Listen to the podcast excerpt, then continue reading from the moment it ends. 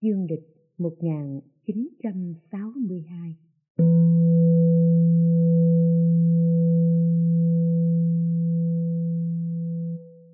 Quyển thứ tư, sáu, Phẩm ác hữu thứ sáu. Bây giờ đại chúng vây quanh Đức Thế Tôn, cúng dường cung kính, tôn trọng tán thắng khi ấy Đức Như Lai vui vẻ mỉm cười, rồi từ trên trán phóng ra một vầng hào quang đại bi bốn màu, xanh, vàng, đỏ, trắng. Chiếu khắp mười phương, trên từ cõi trời sắc cứu kính, dưới đến mười tám cửa địa ngục. Khi tia hào quang chiếu vào cái thân đau đớn, khổ não của đề bà đạt đa, thì lập tức đề bà đạt đa được yên vui, bình thản. Lúc đó, đại chúng đồng thanh ca ngợi đức như lai rằng, quý hóa thay, quý hóa thay. Đức thế tôn thật là một đấng đại từ, đại bi, đối với kẻ oán người thân, tâm thường bình đẳng. Đề bà đạt đa lúc nào cũng mang lòng thâm độc, toàn hãm hại như lai thế mà đức thế tôn không những đã chẳng lo sợ, oán giận, mà còn rủ lòng thương xót, phóng hào quang đại bi, chiếu vào đề bà đạt đa, cho được yên vui bình thản. Bấy giờ đức thế tôn bảo đại chúng rằng, không phải chỉ ở kiếp này đề bà đạt đa thường mang lòng hại ta, mà trong kiếp quá khứ xa xưa đề bà đạt đa cũng thường muốn hại ta, nhưng ta cũng lấy lòng từ bi mà tha thứ và cứu độ cho. Lúc ấy, ngài a nan thấy trong lòng đại chúng đều có chỗ ngờ, mới từ chỗ ngồi đứng dậy, để hở vai áo bên phải, đầu gối bên phải quỳ sát đất, gối bên phải quỳ sát đất, chắp tay bạch phật rằng bạch đức thế tôn. Trong kiếp quá khứ, đề bà đạt đa thường mang lòng hại phật, việc đó như thế nào? Phật bảo ngài a nan, ông hãy nghe cho kỹ, tôi sẽ vì ông mà nói rõ ràng việc đó. Ở thời quá khứ, cách đây không biết bao nhiêu năm, có một nước gọi là ba la nại, trong nước ấy có một vị phật ra đời hiệu là tỳ bà thi như lai, ứng cúng chính biến tri, minh hành túc, thiền thệ, thế gian giải vô thường sĩ, điều ngự trượng phu thiên nhân sư, phật thế tôn. Phật tỳ bà thi ở đời giáo hóa được mười nghìn năm thì nhập diệt. Chính pháp của ngài lưu truyền được mười hai nghìn năm thì bắt đầu sang thời kỳ tượng pháp sau thời kỳ tượng pháp, nước ba la nại có ông vua tên là mahalasa, vua rất thông minh và nhân đức, lấy chính pháp trị nước, không bóc lột nhân dân. Vua làm bá chủ 16 nước nhỏ 800 thôn ấp, có 500 voi trắng và hai vạn phu nhân, nhưng không có con. Vua mahalasa mới làm lễ kỳ đảo các vị thần sông ngoài, núi rừng và cây cối để cầu tự. Cứ như thế ròng rã trong 12 năm, thì hai bà đệ nhất và đệ nhị phu nhân đều mang thai. Được biết tin ấy, vua hết sức vui mừng, rồi tự tay chăm sóc các thức ăn uống giường mùng cho hai bà phu nhân, khiến cho đều được như ý. Sau 10 tháng Điện dứt phu nhân sinh ra thái tử, thân hình đầy đặn, tướng mạo khôi ngô và sắc diện đoan trang, đề nghị phu nhân cũng sinh được một trai. Vua thấy sung sướng vô cùng, liền triệu tập các quan văn võ, các nhà xem tướng và các thầy bà la môn để xem tướng và đặt tên cho hai thái tử. Thầy tướng hỏi khi sinh thái tử có điểm gì khác lạ không? Vua đáp, bà mẹ của thái tử thứ nhất xưa nay tính tình vốn xấu xa hay giận dữ, ghen ghét tự kiêu tự đại. Nhưng từ khi sinh thái tử thì tính tình khác hẳn, hòa nhã, vui vẻ, rộng lượng, khiêm tốn và lúc nào cũng tươi cười, gặp ai cũng dùng lời từ tốn thăm hỏi và thương yêu mọi người như mẹ thương con. Thầy tướng nói đó là do cái phúc đức của đứa trẻ này mà khiến cho cha mẹ thay đổi như thế. Vậy nên đặt tên là thiện hữu thái tử. Thầy tướng lại hỏi thế còn đệ nhị phu nhân khi sinh thái tử có điều gì khác lạ không? Vua đáp đệ nhị phu nhân xưa nay tính tình vốn hiền hậu, vui vẻ, nói năng dịu dàng, ai cũng quý mến. Nhưng từ khi mang thai thì tính tình đột nhiên thay đổi, cáo kỉnh, oán hờn, ghen tị và hay chửi rủa. Thầy tướng nói, đó là do cái nghiệp báo của đứa trẻ này khiến cho bà mẹ thay đổi như thế. Vậy nên đặt tên là ác hữu thái tử. Từ đó, hai thái tử dần dần khôn lớn, cho đến năm 14 tuổi thì thiện hữu thái tử tỏ ra rất thông minh và nhân từ. Hay bố thí cho những người nghèo khó, nên cha mẹ rất thương yêu, quý chuộng. Còn ác hữu thái tử thì tính khí hung bạo, cha mẹ thường ghét, không muốn nhìn mặt nên ác hữu mang lòng ghen ghét với anh hay gây sự bất hòa, sinh tâm hờn giận và chỉ muốn làm hại anh. Một hôm, thiện hữu thái tử cùng với đoàn người tùy tùng sang ngoài thành du ngoạn. Thái tử thấy người cày ruộng, lưỡi cày đưa đến đâu thì côn trùng dưới đất chạy ra và lập tức bị những chim chóc bổ ăn. Thái tử thấy thế bùi ngùi thương xót và vốn sinh trưởng trong thâm cung, chưa hề thấy việc ấy nên mới hỏi người tùy tùng rằng, tại sao những con vật lại giết hại lẫn nhau vậy? Và tại sao người kia phải làm việc vất vả như thế? Người tùy tùng đáp, sư gì thái tử có đất nước là nhờ ở nhân dân nhân dân có là nhờ sự ăn uống sở dĩ có cái ăn uống là nhờ vào sự cày cấy, trồng trọt cả thứ thóc lúa để nuôi sống con người. Nghe xong, thái tử tỏ vẻ buồn rầu, thương cảm, rồi đi được một khoảng đường nữa, lại thấy một bọn người, cả đàn ông lẫn đàn bà đang dệt vải, mồ hôi nhễ nhại, trông có vẻ mệt nhọc. Thái tử hỏi những người kia làm gì thế? Tùy tùng thưa rằng, thưa thái tử, họ đang dệt vải để may quần áo cho mọi người che đậy thân thể và ngừa sự rét mướt. Thái tử tự nghĩ, vì miếng cơm ăn manh áo mặc mà con người phải vất vả như vậy. Đi thêm một quãng nữa, lại thấy người ta đang lột da những con trâu, con ngựa và chọc tiết heo dê. Thái tử hỏi, bọn người kia đang làm gì mà lại sâu xé những con vật thế kia? Tùy tùng trả lời, họ là những người đồ tể bán thịt đế mưu sinh. Nghe xong, thái tử có vẻ kinh sợ và nói, lạ thay, sao người ta có thể bất nhẫn như thế được?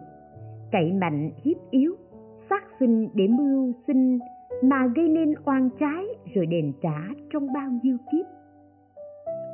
Rồi đi được một quãng đường nữa, lại gặp một bọn người bẫy chim, bắt cá, hà hiếp kẻ vô cớ, người khỏe bắt nạt kẻ yếu. Thái tử lại hỏi, bọn người kia là gì vậy? Thưa thái tử họ đang bẫy chim, bắt cá để đổi lấy miếng cơm manh áo. Nghe xong, thái tử buồn rầu rơi lệ, thương cho chúng sinh ở đời. Toàn tạo những nghiệp ác để rồi phải chịu những quả khổ vô cùng. Thái tử thấy lòng thương xót không nguôi, liền sai quay xe trở về cung điện. Khi về đến cung, vua cha thấy thái tử có vẻ ưu tư, sầu khổ, mới hỏi nguyên do thì thái tử đem hết những việc đã mục kích trong khi du ngoạn ngoài thành, thuật lại cho vua cha nghe. Vua nói, đó là những việc tự nhiên, không thể tránh được, vậy còn không nên buồn sầu hại đến sức khỏe. Thái tử nói, này, còn muốn xin phụ vương một việc phụ vương có vui lòng cho con không? Vua nói, con là người con yêu quý của cha. Vậy ý còn muốn điều gì cứ nói, cha sẽ cho con được tội nguyện. Thái tử thưa còn muốn xin tất cả những kho tàng của cải và lương thực của phụ vương để bố thí cho hết thảy mọi người vua trả lời, tùy ý còn muốn chặt không hối tiếc. Bấy giờ thiện hữu thái tử mới sai quan giữ kho, mở các cửa kho và dùng 500 con voi lớn chở các thứ của báo ra bốn cửa thành, truyền cho nhân dân khắp trong nước. Ai cần thức ăn, áo mặc và của cải, cứ tự ý đến mà lấy lúc đó danh tiếng của thái tử lừng lẫy tám phương.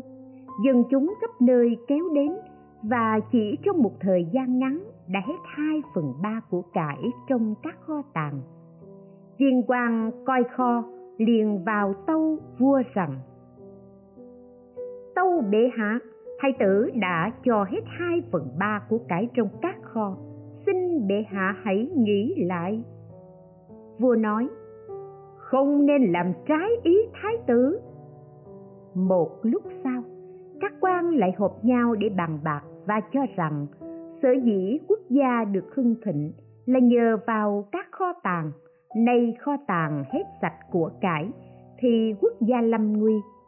Bàn xong, các quan lại vào tâu vua. Tâu bệ hạ, thái tử đã dùng hết hai phần ba của cải trong kho tàng xin bệ hạ can ngăn thái tử. Vua trả lời trẫm không dám làm trái ý con trẫm vậy các khanh hãy từ từ tìm cách ngăn cản thái tử. Hôm sau thiền hữu thái tử vào kho, thì không thấy quan giữ kho đến, mà cửa kho thì khóa chặt. Thái tử sai người đi mời quan giữ kho, nhưng không gặp thái tử tỏ vẻ bực mình. Sao viên quan coi kho mà dám làm trái ý ta? Hay phụ vương ta đã ra lệnh như vậy? Nói xong, thái tử sực tỉnh lại liền tự nghĩ rằng, người con có hiếu thảo, không nên phá tán của cải của cha mẹ. Ta hãy tự tìm lấy của báo để bố thí chúng sinh nếu ta không thể cấp dưỡng đầy đủ thức ăn, áo mặc cho hết thảy chúng sinh được như ý, thì sao có thể gọi là con của một vị đại vương? Nghĩ như thế rồi, thái tử mới triệu tập các quan văn võ để thảo luận. Thái tử hỏi, người ta làm nghề gì thì kiếm được nhiều của nhất? Vị đệ nhất đại thần thưa, ở đời muốn được giàu có trước hết phải cày cấy trồng trọt, vì mất ít vốn mà lại được nhiều lời. Vị đại thần khác lại thưa, cái nghề đưa lại nhiều lợi tức là nghề chăn nuôi, vì là súc vật sinh nở rất mau. Lại có một vị đại thần nữa nói, ai muốn trở nên đại phú thì phải xuống biển tìm các thứ bảo vật nếu được viên ngọc mani bảo châu thì tha hồ mà cấp dưỡng cho hết thảy chúng sinh, khiến cho đều được đầy đủ như ý muốn. Thiền hữu thái tử nói duy cách ấy là hợp ý ta. Lập tức, thái tử cho các quan giải tán rồi vào cung tâu với vua cha. Này, con muốn xuống biển tìm các thứ bảo châu xin phụ vương chấp thuận. Nghe lời nói ấy, như xét đánh bên tai, nhà vua nghẹn ngào nói với thái tử. Giang sơn đất nước này và kho tàng của báo kia đều thuộc quyền sở hữu của con, tùy ý sử dụng, hà tất phải xuống biển tìm châu báu. Còn vốn sinh trưởng trong thâm cung sống trên nhung lụa, nay phải giải dầu xương gió, đói khát nóng lạnh, lấy ai chăm sóc? Hơn nữa, giữa biển cả mênh mông, bao nhiêu tai nạn, nào là ác quỷ độc lòng, sóng dồn gió dập, nước xoáy đá ngầm, cá kình, cá mập, nghìn vạn người ra đi chỉ một vài người đến đích. Nay còn lại xin xuống biển, thì việc ấy cha không thể cho được lúc đó, thiền hữu thái tử liền nằm phủ phục xuống đất mà tâu với vua cha rằng, nếu cha mẹ không cho con được xuống biển tìm châu, thì con sẽ bỏ mệnh nơi đây, chứ trọn không đứng dậy. Bấy giờ nhà vua và các phu nhân thấy như thế, thì mắt nhìn nhau mà không nói nên lời một lúc sau mới đến khuyên giải thái tử rằng, con hãy dậy ăn uống đi. Thái tử nói, nếu cha mẹ không cho con được tội nguyện, con nhất định sẽ chết nhịn đói đến chết. Vua cha và các phu nhân âu sầu khổ não khóc lóc thảm thương. Cứ như thế cho đến trọn một ngày mà thái tử cũng không ăn uống, rồi hai ngày, ba ngày, cho đến sáu ngày trôi qua, thái tử cũng không hề lay chuyển. Cha mẹ lo sợ quá, nên đến ngày thứ bảy mới vỗ về khuyên nhủ thái tử.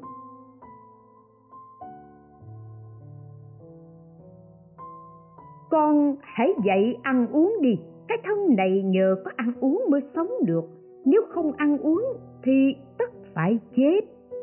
Thái tử nói, nếu cha mẹ nhất định không cho con xuống biển tìm châu, thì con sẽ chết tại đây, không bao giờ đứng dậy. Bấy giờ bà đệ nhất phu nhân tâu vua rằng con quyết chí như thế thì khó có thể làm lay chuyển được vậy nỡ nào ta nhìn con bỏ mệnh nơi đây? Vậy xin bệ hạ hãy rủ lòng thương, mà cho con xuống biển thì may ra còn hy vọng phần nào trong muôn một. Chứ nếu không cho thì chắc chắn con nó sẽ chết ngay đây. Nhà vua thấy không thể nào ngăn cản nổi, nên đành phải bằng lòng. Bấy giờ thiện hữu thái tử đứng dậy vui mừng, lễ chân phụ vương các cung phi thể nữ và trăm nghìn người xung quanh đều hỏi nhau, thái tử còn sống hay chết? Vua trả lời, hôm nay thái tử đã trở dậy, vui vẻ ăn uống như thường. Vua hỏi thái tử, mục đích con muốn xuống biển tìm của báo gì? Thái tử trả lời, tâu phụ vương con muốn tìm cho được viên ngọc mani bảo châu để cấp dưỡng cho hết thảy chúng sinh, khiến cho không còn thiếu thốn. Bấy giờ, nhà vua mới truyền lệnh khắp trong nước nói rằng, thiện hữu thái tử muốn xuống biển tìm ngọc mani bảo châu. Nếu ai chịu đi với thái tử thì khi trở về, ta sẽ ban cho của cải dùng trong bảy đời không phải thiếu thốn ta sẽ sắm đầy đủ thuyền bè và cung cấp lương thực đi đường. Khi nghe lệnh ấy, năm trăm người vui mừng tụ họp rồi đến tâu vua. Muôn tâu bề hạ, chúng tôi xin tình nguyện đi theo thái tử.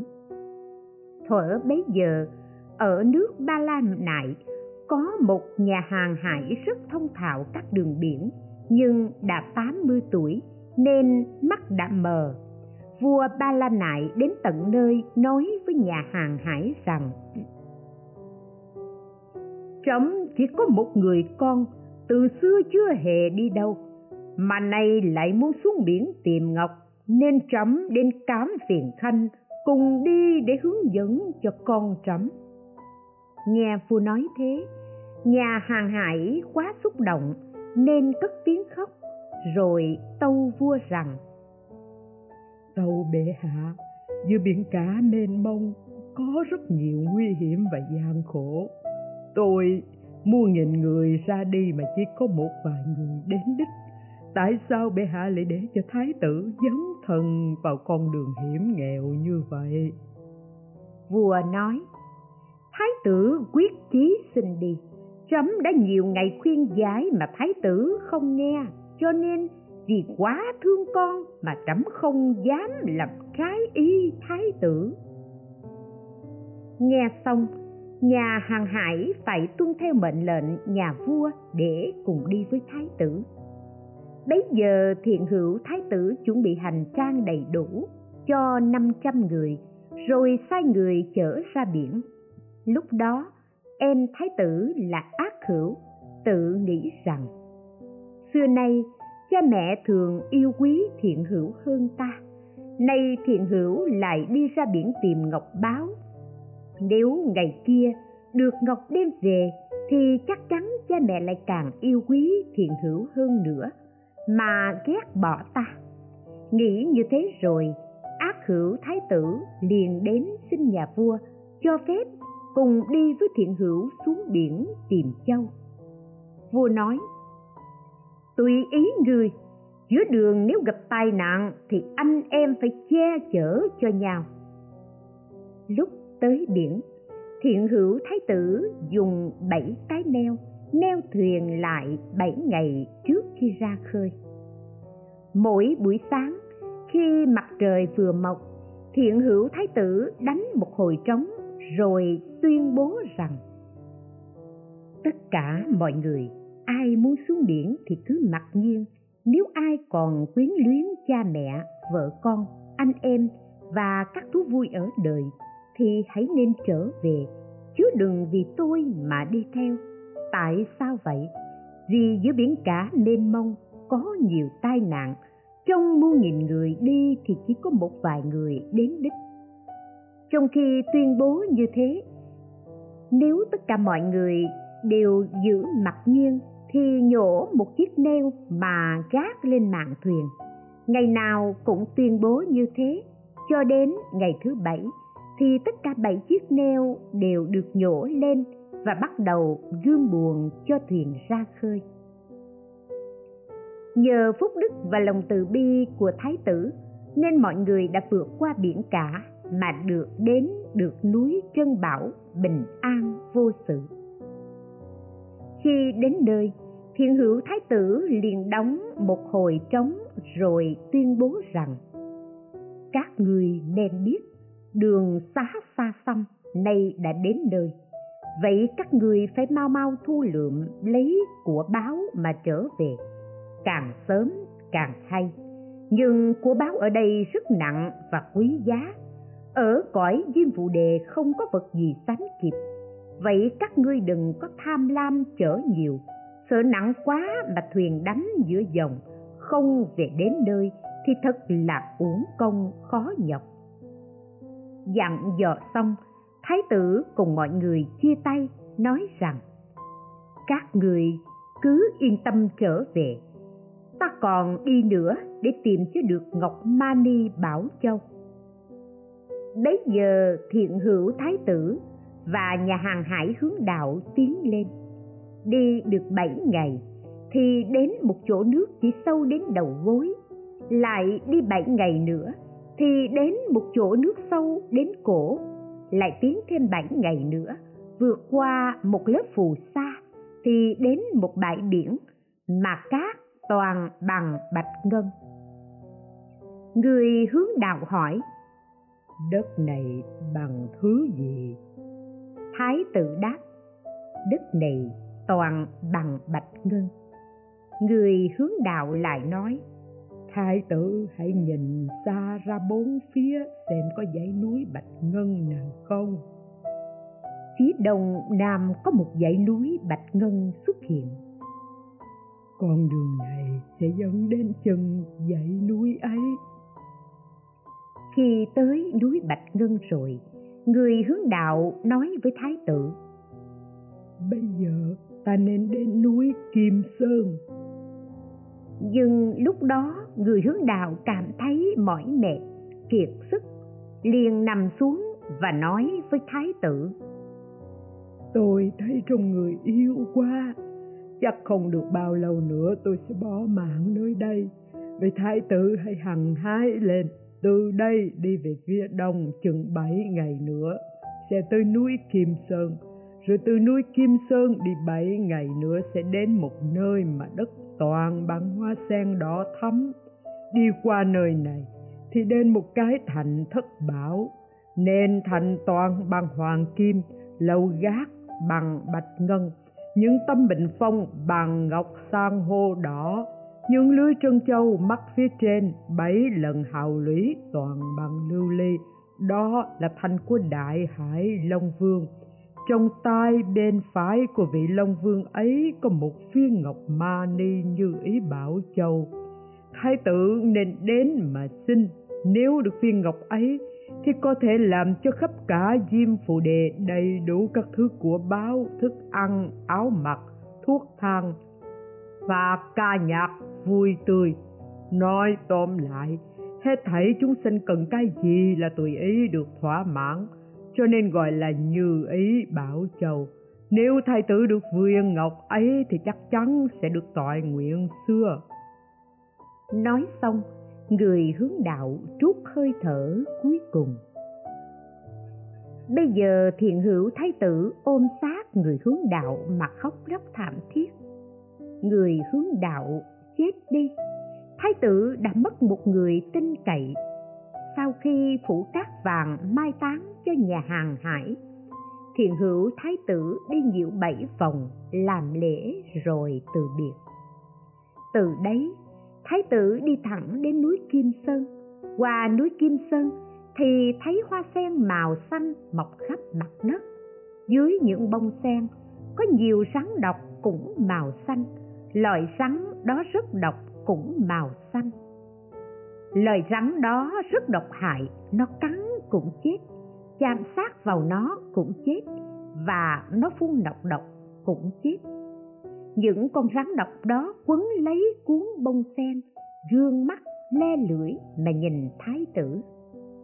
Lúc đó, thiện hữu thái tử liền nhập từ bi quán rồi nhờ năng lực từ bi dẫm lên hoa sen mà đi, thẳng tới cung điện long vương, mà những rắn độc không hề cắn hại. Bốn bên cung điện long vương có bảy lần hào lũy. Trong các hào lũy ấy, rất nhiều rồng độc. Mình quấn lấy nhau, giao đầu nhìn nhau mà giữ cửa thành. Khi thiền hữu thái tử đến ngoài cửa thành, thì thấy toàn rồng độc thái tử liền vận dụng từ tâm và tự nghĩ rằng, nếu cái thân ta đây mà bị những con rồng độc kia sát hại, thì hết thảy chúng sinh ở cõi diêm phụ đề đều sẽ mất lợi ích lớn. Bấy giờ thái tử giơ tay phải lên bảo những con rồng đọc rằng, Các người nên biết, ta nay vì hết thảy chúng sinh muốn được yết kiến Long Vương. Ngay lúc ấy, tất cả các rồng độc mở đường cho thái tử đi qua. Thái tử đi hết lần hào lũy thứ bảy thì đến cửa thành. Ở đây, thái tử thấy hai người ngọc nữ phục sức bằng nhung tơ yểu điệu thước tha thái tử mới hỏi các người là ai ngọc nữ trả lời chúng tôi là những tỳ nữ của long vương, có bổn phận giữ cửa thành ngoài. Thái tử tiến vào cửa giữa, lại thấy bốn người ngọc nữ phục sức toàn bằng bạch ngân. Thái tử hỏi, có phải các tiểu thư là cung phi của long vương không? Ngọc nữ trả lời, không phải, chúng tôi chỉ là tỳ nữ của long vương có phận sự canh gác cửa giữa thành. Thái tử lại vào cửa trong thay tám nàng ngọc nữ phục sức toàn bằng hoàng kim. Thái tử hỏi, các tiểu thư là người thế nào? Ngọc nữ trả lời, chúng tôi là tỳ nữ dự cửa của long Phương. thái tử nói các tiểu thơ, hãy vì tôi vào báo cho đại hải long vương biết là có một thiện hữu thái tử. Còn vua nước ba la nại ở cõi diêm phù đề muốn được ý kiến long vương. Các ngọc nữ liền vào tâu long vương. Long vương nghe xong lấy làm lạ mới tự nghĩ rằng, nếu không phải là con người có đầy đủ phước đức và thiện tâm thì không thể nào vượt qua được những khoảng đường xa xăm đầy nguy hiểm mà đến đây được. Nghĩ như thế rồi, long vương mới ra tận cửa để đón rước thiện hữu thái tử vào cung. Cung điện của long vương toàn bằng lưu ly, dương năm tòa ngồi làm bằng thất bảo, ánh sáng chói ngời, nhìn vào lóa mắt. Long vương mời thiện hữu thái tử ngồi rồi cùng chuyện trò. Nhân đó, thái tử thuyết pháp cho long vương nghe, nói về công đức của sự bố thí, cúng dường và phúc báo ở cõi người và cõi trời.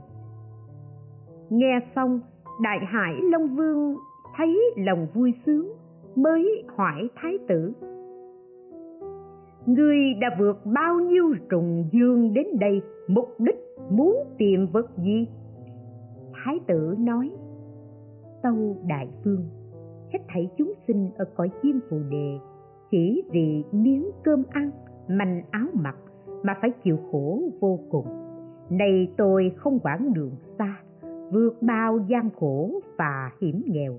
Đến đây, mục đích chỉ để xin viên ngọc như ý bảo châu trong tay bên trái của đại vương mang về cấp dưỡng cho hết thảy chúng sinh, khiến cho đều được ấm no đầy đủ long vương nói, xin thái tử hãy ở lại đây bảy ngày để tôi có dịp được cúng vàng thiện hữu thái tử nhận lời mời của long vương.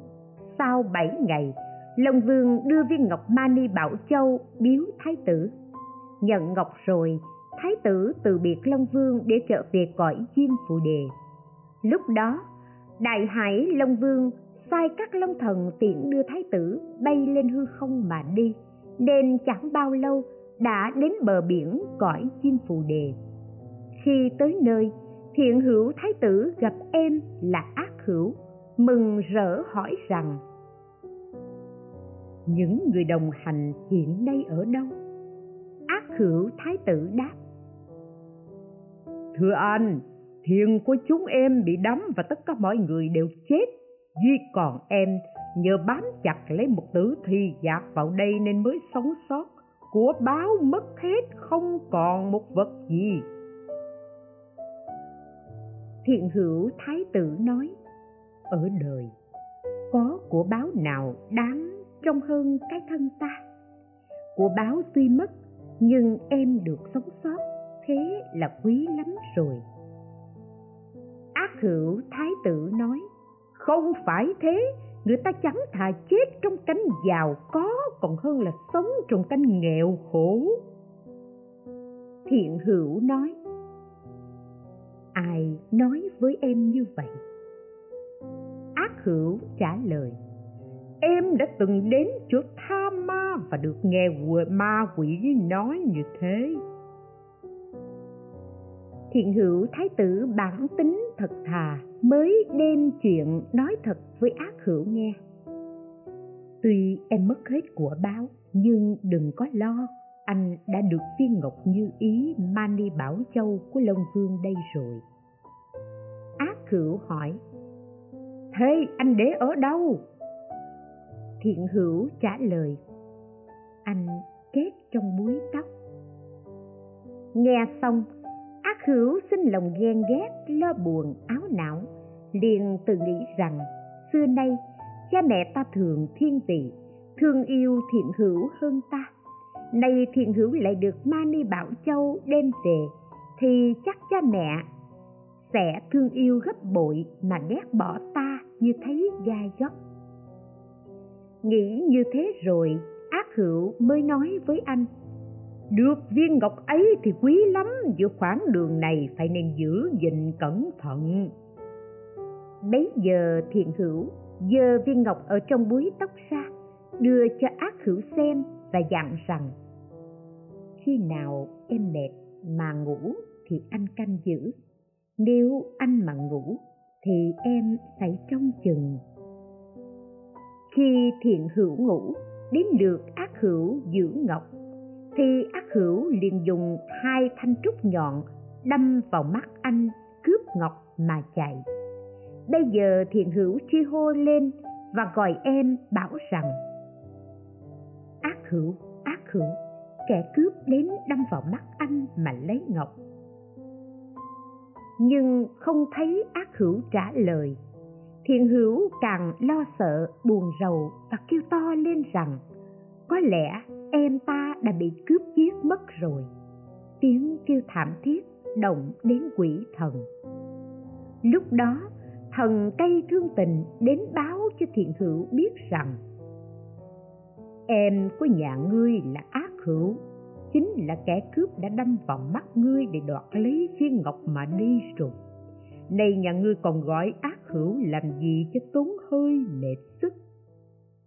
Nghe thần cây nói thế, thiện hữu thấy tử buồn bã nghẹn ngào, sầu đau khổ áo não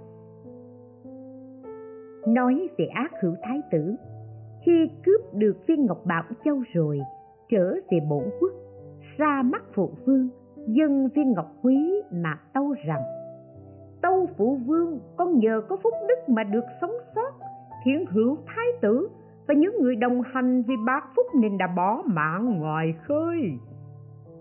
Vua và các phu nhân nghe ác hữu nói như thế, liền cất tiếng than khóc vật vã buồn rầu quá đến nước lăn ra đất. Người chung quanh lấy nước lành rửa mặt cho vua, hồi lâu mới tỉnh. Lúc đó, vua và phu nhân hỏi ác hữu rằng, làm thế nào mà người có thể đem được viên ngọc này về?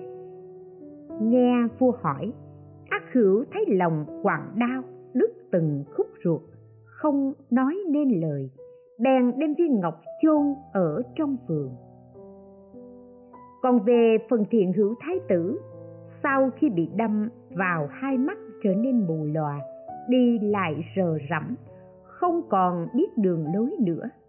Đường lúc đau khổ, lại thêm đói khát, cầu sống cũng khó mà mong chết cũng không được. Cứ thế lần mò đi mãi. Một ngày kia, đến nước của vua lợi sư bạc. Vua ờ, lợi sư bạc trước đã hứa với vua ba la nại sẽ gả con cho thiện hữu thái tử. Vua lợi sư bạc mướn một người chăn bò tên là lưu chinh để chăn dắt một đàn bò gồm 500 con. Hôm ấy, vì quá mỏi mệt, lại không thấy lối đi, nên thiện hữu thái tử mới ngồi xuống giữa đường. Lúc đó, đàn bò giành nhau chạy tới con đầu đàn liền đứng lại, án ngang thiện hữu, khiến cho những con khác không thể dẫm phải. Sau khi đàn bò qua hết con đầu đàn mới đi, nhưng nó đi được vài bước lại quay đầu trở lại, rồi lấy lưỡi liếm hai mắt của thái tử để nhổ hai thanh trúc nhọn ra. Bấy giờ người chăn bò từ phía sau đi tới thấy thiện hữu ngồi giữa đường, hỏi rằng, ông là ai? Thiện hữu tự nghĩ, nếu ta thật lại tất cả các việc này đã xảy ra, thì chắc chắn em ta sẽ bị khổ. Nghĩ xong, liền trả lời người chăn bò, tôi là một kẻ mù lòa đi ăn xin, nhưng người chăn bò thấy kẻ ăn mày có một tướng mạo khác thường mới bảo rằng, nhà tôi gần, mời ông hãy vào, tôi xin cấp dưỡng. Rồi người chăn bò đưa thiện hữu về nhà sắp các thức ăn uống đầy đủ và dặn mọi người trong nhà rằng, các người hãy chăm sóc, hầu hạ người này cũng như chăm sóc ta vậy. Cứ như thế được hơn một tháng thì người nhà bắt đầu chán ngán và nói với nhau rằng, nhà mình không được dư dật, làm thế nào có thể cung phụng người mù này mãi được? Nghe những lời nói ấy, thiện hữu thấy lòng buồn bã, thao thức suốt đêm. Đến sáng hôm sau, liền nói với người chủ nhà, tức người chăn bò nay tôi muốn đi người chăn bò hỏi, có điều gì không được vừa ý mà ông muốn đi? Thiện hữu trả lời, không có điều gì cả, vì thực tình tôi không dám làm phiền ông mãi. Nếu ông có lòng thương tôi, xin ông làm ơn cho tôi một cây đàn tranh, rồi đưa tôi đến một thành ấp hoặc thôn xã có đông dân cư để tôi lần hồi kiếm ăn người chủ nhà đành phải theo ý của thiện hữu. Và sau khi đã mua cho thiện hữu một cây đàn tranh, dắt thiện hữu đến thành vua lợi sư bạc, nơi nhiều dân chúng nhất, rồi trở về nhà. Thiện hữu có tài gãy đàn tranh âm thanh trầm bổng, du dương, làm cho ai nghe cũng phải say mê, ngây ngất. Do đó, tất cả mọi người kẻ ít người nhiều gom góp để cung cấp cho thiện hữu đầy đủ cơm ăn, áo mặc, không phải đói sách không những thế, mà thiện hữu lại còn dư dật để cấp dưỡng cho 500 hành khất trên khắp các nẻo đường, trong thành vua lợi sư bạc để được no đủ. Nhà vua có một khoảng vườn trái cây rất xanh tốt, thường bị chim chóc phá tán người coi vườn mới bảo thiện hữu rằng nếu ông vui lòng đuổi chim chóc cho tôi tôi sẽ cung dưỡng ông đầy đủ. Tôi là người mù làm sao đuổi chim chóc được? Người coi vườn nói tôi sẽ đã có cách tôi sẽ buộc những chiếc khánh nhỏ vào lưới rồi giăng lên ngọn cây ông ngồi dưới gốc cây. Khi nào nghe tiếng chim kêu thì ông chỉ việc giật những đầu dây là đủ. Thiện hữu trả lời, như thế thì tôi có thể làm được. Rồi người coi vườn dắt thiện hữu đến ngồi dưới gốc cây. Dặn dò rồi đi. Trong khi ngồi rỗi, thiện hữu lấy đàn vào chơi cho khuây khỏa. Lúc đó, con gái vua lợi sư bạc cùng các thị tỳ vào vườn thưởng ngoạn nghe tiếng đàn vang vẳng, công chúa nhìn về phía gốc cây thì thấy một người mù. Công chúa đến nơi hỏi rằng, ông là ai? Thiện hữu trả lời, tôi là một người hành khất mù lòa. Công chúa nghe rồi xin lòng thương mến, không muốn xa lìa. Vua sai người ra tìm, nhưng công chúa nhất định không về, lại bảo thị tỳ hãy về mang cơm ra đây cho ta. Người hầu đem cơm đến, công chúa cùng người mù ăn uống xong, rồi về tâu vua rằng, xin phụ vương cho con được chung sống với người mù này, cho được mãn nguyện của con. Vua lợi sư bạc nói, con là người điên hay là bị ma làm sao mà lại đi sống chung với một người mù? Con không biết rằng trước đây cha mẹ đã hứa gả con cho thái tử thiện hữu. Còn vua ba la nại sao? Hiện nay thiện hữu xuống biển tìm châu chưa về, mà con lại đòi làm vợ người mù là lẽ gì?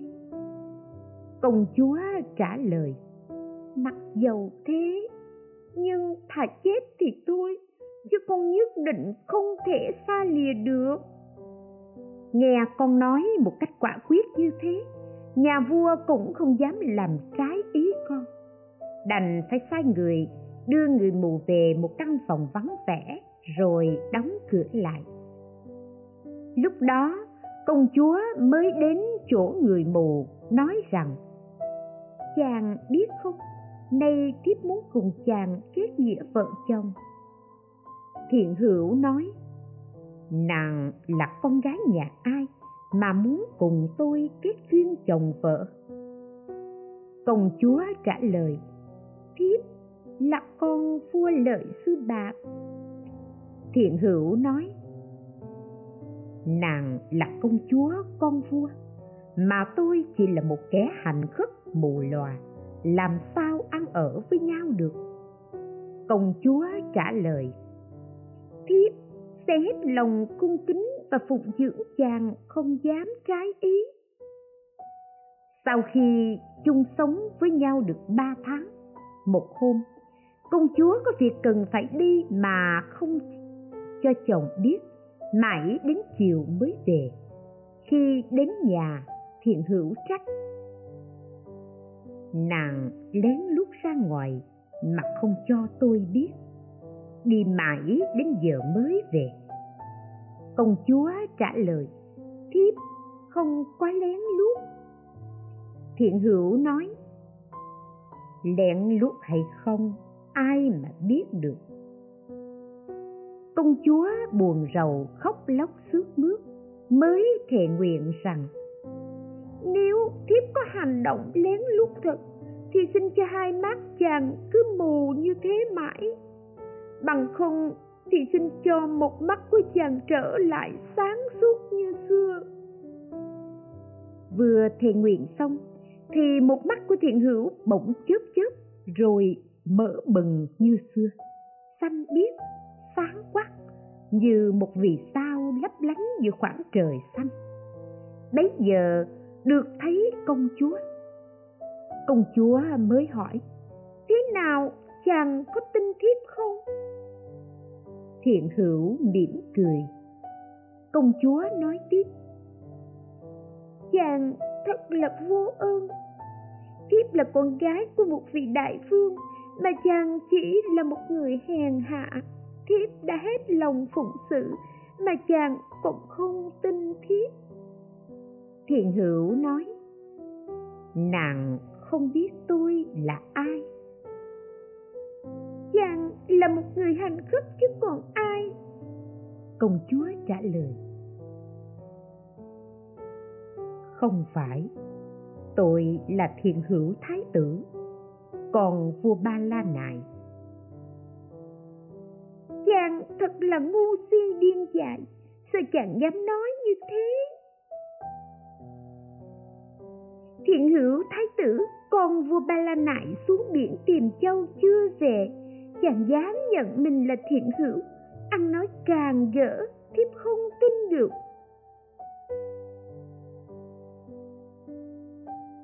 Tôi từ thuở nhỏ đến giờ chưa từng nói dối. Dù thật hay không hay dối ai mà tin được? Nếu tôi nói dối nàng thì còn một mắt tôi cứ mù mãi mãi. Nhược bằng tôi nói thật thì khiến cho mắt đó bình phục lại như trước cho nàng chứng kiến lời nói của tôi. Vừa dứt lời nói thì mắt kia của thiện hữu trở lại sáng suốt như xưa, không khác. Khi hai mắt thiện hữu bình phục thì diện mạo sáng suốt, thân hình đầy đủ, đẹp đẽ, tuyệt vời, không ai sánh kịp công chúa thấy thế, lòng xin vui mừng như thấy hiền thánh. Liền khắp thân thể, mắt không muốn chớp, vội vàng vào cung tâu với phụ vương. Tâu phụ vương, chồng con đây chính là thiện hữu. Vua nói, ngươi là người si mê, điên cuồng, bị ma quỷ ám ảnh nên mới dám nói thế.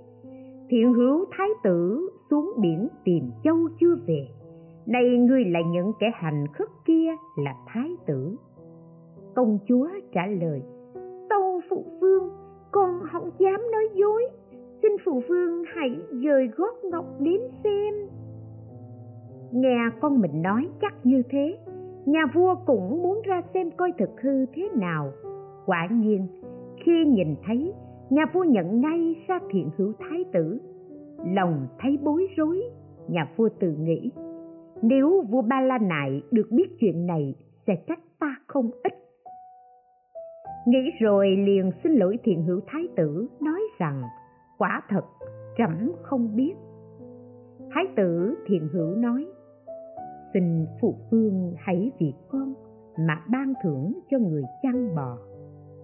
Vua lợi sư bạc liền lấy vàng bạc, lương thực và y phục thưởng cho người chăn bò và cho luôn cả năm trăm con bò. Người chăn bò mừng rỡ và khen ngợi không xiết. Lại tự nghĩ rằng, ân nghĩa của ta đối với thiện hữu thái tử không đáng bao nhiêu, mà thái tử đền đáp trọng hậu như thế này, thật ta không xứng đáng. Nghĩ rồi đứng giữa công chúng mà nói to lên rằng, ở đời, hễ gieo nhân thì hưởng quả mà cái quả báo của sự bố thí thật là lớn lao, không thể nghĩ bàn. Lúc đó, không biết bao nhiêu người thấy thế, lòng sinh vui mừng, sung sướng và đều phát tâm bố thí để cứu khổ hết thảy, cầu chứng đạo quả thành phật. Bấy giờ trên hư không, các thiên thần khen ngợi và tán thán đại chúng mà nói rằng, quý hóa thay, quý hóa thay đúng như vậy. Lại nói về thiền hữu thái tử, khi chưa xuống biển tìm châu, lúc ở trong cung có nuôi một trăm con chim nhạn. Thái tử rất quý chúng và tự tay cho chúng ăn uống.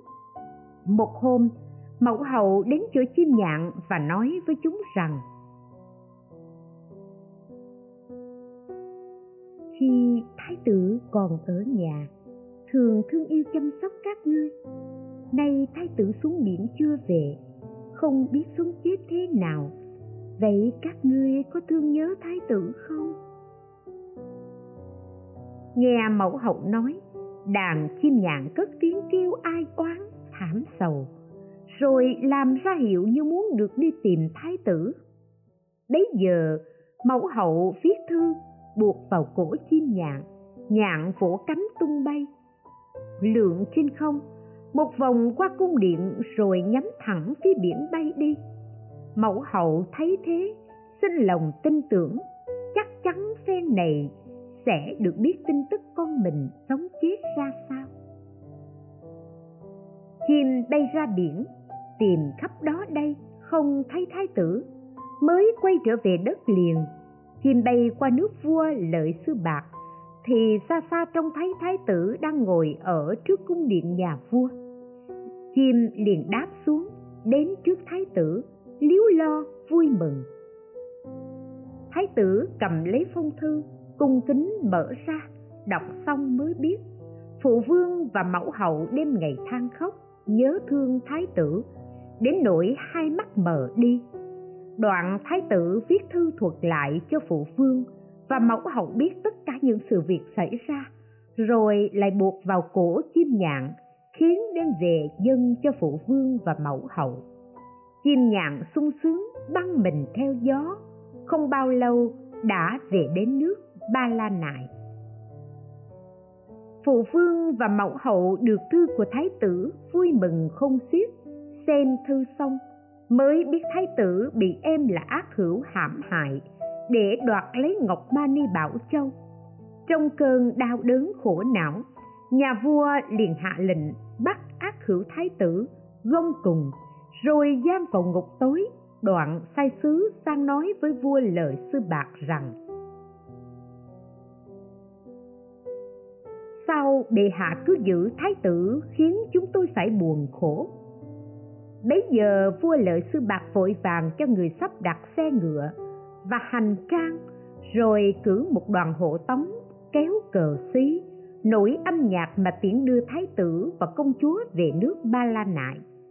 Được biết tin thái tử trở về, phụ vương và mẫu hậu vô cùng sung sướng, cởi voi lớn, khởi ca nhạc, đốt trầm hương, treo cờ xí, ra tận ngoài xa mà đón rước thái tử. Nhân dân trong nước lớn, bé già trẻ nghe tin thái tử trở về bình an, vui mừng không xiết, cùng ra đón rước. Khi đến nơi, thiện hữu thái tử đến trước cha mẹ, cúi đầu đảnh để phụ vương và mẫu hậu. Vì mắt đã mờ, không trông rõ hình dung của thái tử, bèn lấy tay sờ người thái tử và hỏi rằng ngươi có phải là con ta, thiện hữu thái tử không? Cha mẹ thương nhớ con và lo buồn quá mới đến nỗi thế này. Thiện hữu thái tử làm lễ, thăm hỏi cha mẹ xong, mới quay lại cảm tạ các quần thần và nhân dân trong nước, rồi cho họ giải tán. Bấy giờ thiện hữu thái tử tâu phụ vương rằng, em con là ác hữu, hiện giờ ở đâu? Con không nên nhắc đến con người độc ác ấy nữa. Hiện nay nó đang bị giam trong ngục tối, không thể buông tha được. Vua trả lời với thái tử thiện hữu.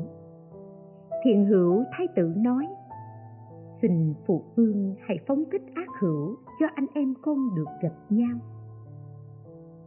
Thiện hữu xin vua ba bốn lần. Vua mới bằng lòng cho mở cửa ngục và đưa ác hữu tới lúc đó ác hữu, tay chân bị xiềng xích, cổ phải mang gông đến gặp thiện hữu. Thiện hữu thấy thế, liền xin cha mẹ cho phép được tháo gông cùng xiềng xích cho em. Rồi ôm lấy ác hữu, dùng lời chân thật, thương yêu mà hỏi rằng, em có mệt nhọc lắm không? Em đã mang hộ viên ngọc bảo châu về cho anh, hiện giờ em để ở đâu? Hỏi như thế đến ba lần, ác hữu mới nói, chôn ở trong vườn ấy. Thiện hữu thái tử sai người ra vườn đào lấy viên ngọc, rồi đến trước cha mẹ quỳ xuống thắp hương và chú nguyện rằng, nếu ngọc này thật là như ý bảo châu hay làm cho hai mắt cha mẹ ta trở lại sáng suốt như xưa vừa nói chú nguyện xong, thì mắt của nhà vua và hoàng hậu bình phục. Lúc đó, cha mẹ được nhìn thấy mặt con, lòng thấy vô cùng sung sướng xiết nổi vui mừng. Sáng sớm hôm sau, nhằm ngày 15 thiên hữu thái tử tắm gội sạch sẽ, thay y phục mới, lên trên lầu cao, thắp hương lễ bái viên ngọc như ý bảo châu, mà phát nguyện rằng vì hết thảy chúng sinh ở cõi diêm phù đề đã phải chịu bao nhiêu tân khổ mới cầu được viên ngọc bảo châu này. Ta nguyện rằng hết thảy chúng sinh nhờ ngọc bảo châu này từ nay không còn phải thiếu thốn khổ sở nữa, đều được đầy đủ yên vui. Bấy giờ một cơn gió lớn từ phương đông thổi đến, đánh tan mây mù. Bầu trời trở nên quang đãng sáng sủa. Tất cả những vật nhơ bẩn, rác rưới, hôi thối, ở cõi diêm phù đề đều cùng tan biến, theo làn gió cuốn. Rồi nhờ sức nhiệm màu của viên ngọc ma ni bảo châu, một trận mưa trút xuống khắp cõi diêm phù đề tất cả các sông ngòi ao hồ, rạch đều tràn ngập thóc gạo. Và các thức mỹ vị thơm ngon sau lại mưa xuống các thứ y phục thượng hảo và khuyên vàng vòng xuyến. Sau cùng mưa xuống vàng bạc, bảy báo và các nhạc cụ. Nói tóm lại, hết thảy những thứ chúng sinh cần dùng đều được sung túc. Bồ tát vì phát tâm đại từ bi, tu hành bố thí, cấp dưỡng hết thảy chúng sinh, khiến cho đều được đầy đủ yên vui là như thế đó. Phật bảo ngài a nan vua ba la nại bấy giờ là phụ vương của ta. Mẫu hậu bấy giờ, nay là thân mẫu ta, ma gia phu nhân. Ác hữu thái tử, nay là đề bà đạt đa. Còn thiền hữu thái tử, nay chính là ta, thích ca như lai vậy. Này ông a nan, ở kiếp quá khứ, đề bà đạt đa thường mang ác tâm hại ta như thế, mà ta vẫn lấy lòng từ bi, nhẫn nhục cứu khổ, ban ơn. Phương chi ngày nay ta đã thành phật. Khi phật nói pháp này, có trăm nghìn người chứng được quả tu đà hoàng cho đến a la hán lại có trăm nghìn người phát tâm a nậu đa la tam miệu tam bồ đề cho đến vô lượng trăm nghìn chúng sinh đều phát tâm thanh văn và bích chi phật. Bấy giờ ngài a nan bạch phật rằng, bạch đức thế tôn kinh này tên gọi là gì và chúng con phải phụng trì như thế nào? Phật nói, kinh này gọi là kinh phật báo ân phương tiện cấp túc nhất thiết chúng sinh. Đại chúng nghe phật nói rồi vui mừng làm lễ lui ra.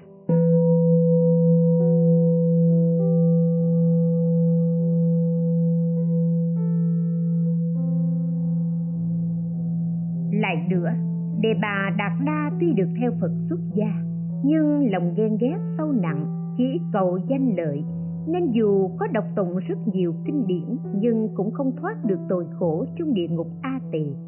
Đề bà đạt đa kết bạn thân với thái tử a xà thế, hai người rất thương yêu và tin cậy nhau. Một hôm đề bà đạt đa bảo thái tử a xà thế, anh hãy lên làm vua đi thì tôi sẽ làm phật. Việc đó không thể được vì vua cha hãy còn. Anh phải tìm cách giết vua cha và tôi sẽ toàn mưu hại phật. Rồi sao anh lên làm tân vương, tôi sẽ làm tân phật. Cùng chung giáo hóa chúng sinh, thế có khoái không? Thái tử a xà thế nghe lời xúi dục của đề bà đạt đa mới về giết cha, rồi lên làm vua nước ma kiệt đà. Bấy giờ đề bà đạt đa nói với vua a xà thế rằng, nay tôi muốn giết phật để lên làm phật. Phật có nhiều thần thông, biết trước việc chúng ta đã nghĩ gì rồi, vậy làm thế nào giết được? Hơn nữa, phật còn có các vị đại đệ tử ở bên cạnh như xá lợi phất đại một kiền liên và a nậu lâu đà, vân vân. Đại vương có hãy giúp tôi. Thái tử a xà thế nói, giúp bằng cách nào? Đề bà đạt đa trả lời, đại vương phải ra lệnh cấm, không ai được cúng dạng thức ăn áo mặc cho các tỷ khiêu lúc đó a xà thế vương truyền lệnh rằng, nếu ai cúng dường thức ăn áo mặc cho các tỷ hưu sẽ bị chặt chân tay. Khi ấy, phật và các đệ tử đang ở trong núi kỳ xà quật. Sau khi lệnh nhà vua được truyền đi, không ai dám cúng dường phật. Cho nên phật và các vị đệ tử đi khất thực đều trở về không. Cứ như thế cho đến bảy ngày, lúc đó ngài xá lợi phất và các vị đại đệ tử phải dùng thần thông đến các phương khác để khất thực. Bấy giờ đề bà đạt đa nói với vua a xà thế rằng, nay các đại đệ tử phật đều đi vắng, chỉ có một mình như lai ở nhà. Đại vương hãy vì người đến thỉnh phật vào cung cúng trai một mặt cho năm trăm con voi đen hung dữ uống rượu thật say nếu phật nhận lời mời mà vào thành lúc đó hãy thả đàn voi say ra cho chúng dậy chết. A à, xà thế vương nghe theo kế ấy liền cho người đến thỉnh như lai. Phật nhận lời mời của nhà vua rồi cùng năm trăm vị a la hán tiến vào thành vương xá. Lúc đó a xà thế sai thả 500 con voi say ra. Chúng hung hăng, xung đột. Thôi thì cây gãy, tường siêu, cất tiếng gầm thét, nhắm thẳng phía như lai mà chạy tới. Khi ấy 500 vị a la hán sợ hãi quá, bèn bay lên hư không, quyện quanh phía trên phật. Còn a nan thì bám chặt lấy như lai, lo sợ không thế nào được như lai liền vận dụng sức từ bi, giơ tay phải lên, rồi từ năm đầu ngón tay phóng ra năm con sư tử lớn, há miệng gầm rống. Năm trăm con voi say kinh hoàng ngã vật ra đất. Bấy giờ đại chúng vây quanh như lai, tiến vào cung. Vua a xà thế vương liền ra đón rước, thỉnh phật an tọa rồi cầu xin sám hối mà bạch phật rằng, bạch đức thế tôn, đó không phải lỗi tại tôi, là chính tại đề bà đạt đa vậy. Phật nói, đại vương, ta cũng biết thế. Không những ở kiếp này đề bà đạt đa cũng thường mang ác tâm hủy hại ta, nhưng nhờ sức từ bi, ta đều được an toàn. A xà thế vương chắp tay bạch phật rằng bạch đức thế tôn. Trong kiếp quá khứ, để bà đạt đa hủy hại như lai, việc đó như thế nào? Phật bảo a xà thế, hãy nghe cho kỹ. Tôi sẽ vì đại vương mà nói rõ việc ấy. Cách đây không biết bao nhiêu kiếp, có một ông vua chỉ thích ăn thịt chim nhạn. Nhà vua sai một người chuyên đi thả lưới bắt chim. Lúc ấy một đàn 500 chim nhạn từ phương Bắc bay qua phía Nam. Con đầu đàn rủi ro xa lưới. Người đánh bẫy vui mừng, từ trong khóm lá chạy ra vồ lấy con nhạn. Khi đó, một con nhạn khác kêu than thảm thiết quanh quẩn không bay đi. Người đánh bẫy liền dương cung bắn, không những không sợ cung tên mà con nhạn ấy còn đáp xuống rồi lăn vào con nhạn đầu đàn còn bầy nhạn trên không cũng bồi hồi lui tới nhất định không bay đi. Người đánh bẫy thấy con nhạn kêu than thảm thiết, miệng trào máu ra, mới tự nghĩ rằng loài chim muôn mà còn biết thương yêu nhau đến nỗi không tiếc thân mệnh như thế, sao ta lại có thể nhẫn tâm giết hại chúng được? Nghĩ như thế rồi, liền mở lưới thả chim nhạn ra sau khi được thả, hai con nhạn cất tiếng kêu vui mừng, vỗ cánh bay lên. Rồi cùng với bầy nhạn trên không, quấn quýt lấy nhau mà bay đi. Bấy giờ người đánh bẫy về tâu vua rằng, tâu bệ hạ, hôm nay thần bẫy được một con nhạn đầu đàn, lẽ phải đem về dân đệ hạ. Nhưng một con nhạn khác kêu than thảm thiết đến trào máu miệng không sợ cung tên, bồi hồi không đi. Thần thấy cảnh ấy mũi lòng thương xót, liền thả chúng ra. Khi được thả ra, nhạn liền ca hót vui mừng, rồi cùng bầy nhạn quấn quyện với nhau mà bay đi. Nghe xong, nhà vua tỏ vẻ buồn thảm, tự nghĩ, lời chim thú mà còn biết thương yêu, che chở nhau như thế. Nghĩ rồi liền phát từ tâm và từ đó nhà vua thề không ăn thịt nhạn và không sai bắt chim nữa. Đại vương nên biết, nhà vua bấy giờ chính là đại vương vậy. Người bẫy chim bấy giờ nay là đề bà đạt đa. Con nhạn kêu thương thảm thiết đến trào máu miệng, nay là a nan. Bầy nhạn trên không, nay là năm trăm vị a la hán còn con nhạn đầu đàn bấy giờ chính là thân như lai vậy. Hôm nay đây, a nan thấy lòng thương xót lưu luyến như lai cũng như xưa không khác. Còn 500 vị a la hán bay lên hư không cũng như bầy nhạn xưa vậy. Để bà đạt đa lúc này cũng muốn làm hại như lai, nhưng nhờ sức từ bi, như lai thường được an ổn khi phật nói pháp ấy, thì trăm nghìn người chứng quả tu đà hoàng cho đến quả a la hán hoặc phát tâm vô thượng chính đẳng chính giác, cho đến tâm thanh văn và tâm bích chi phật.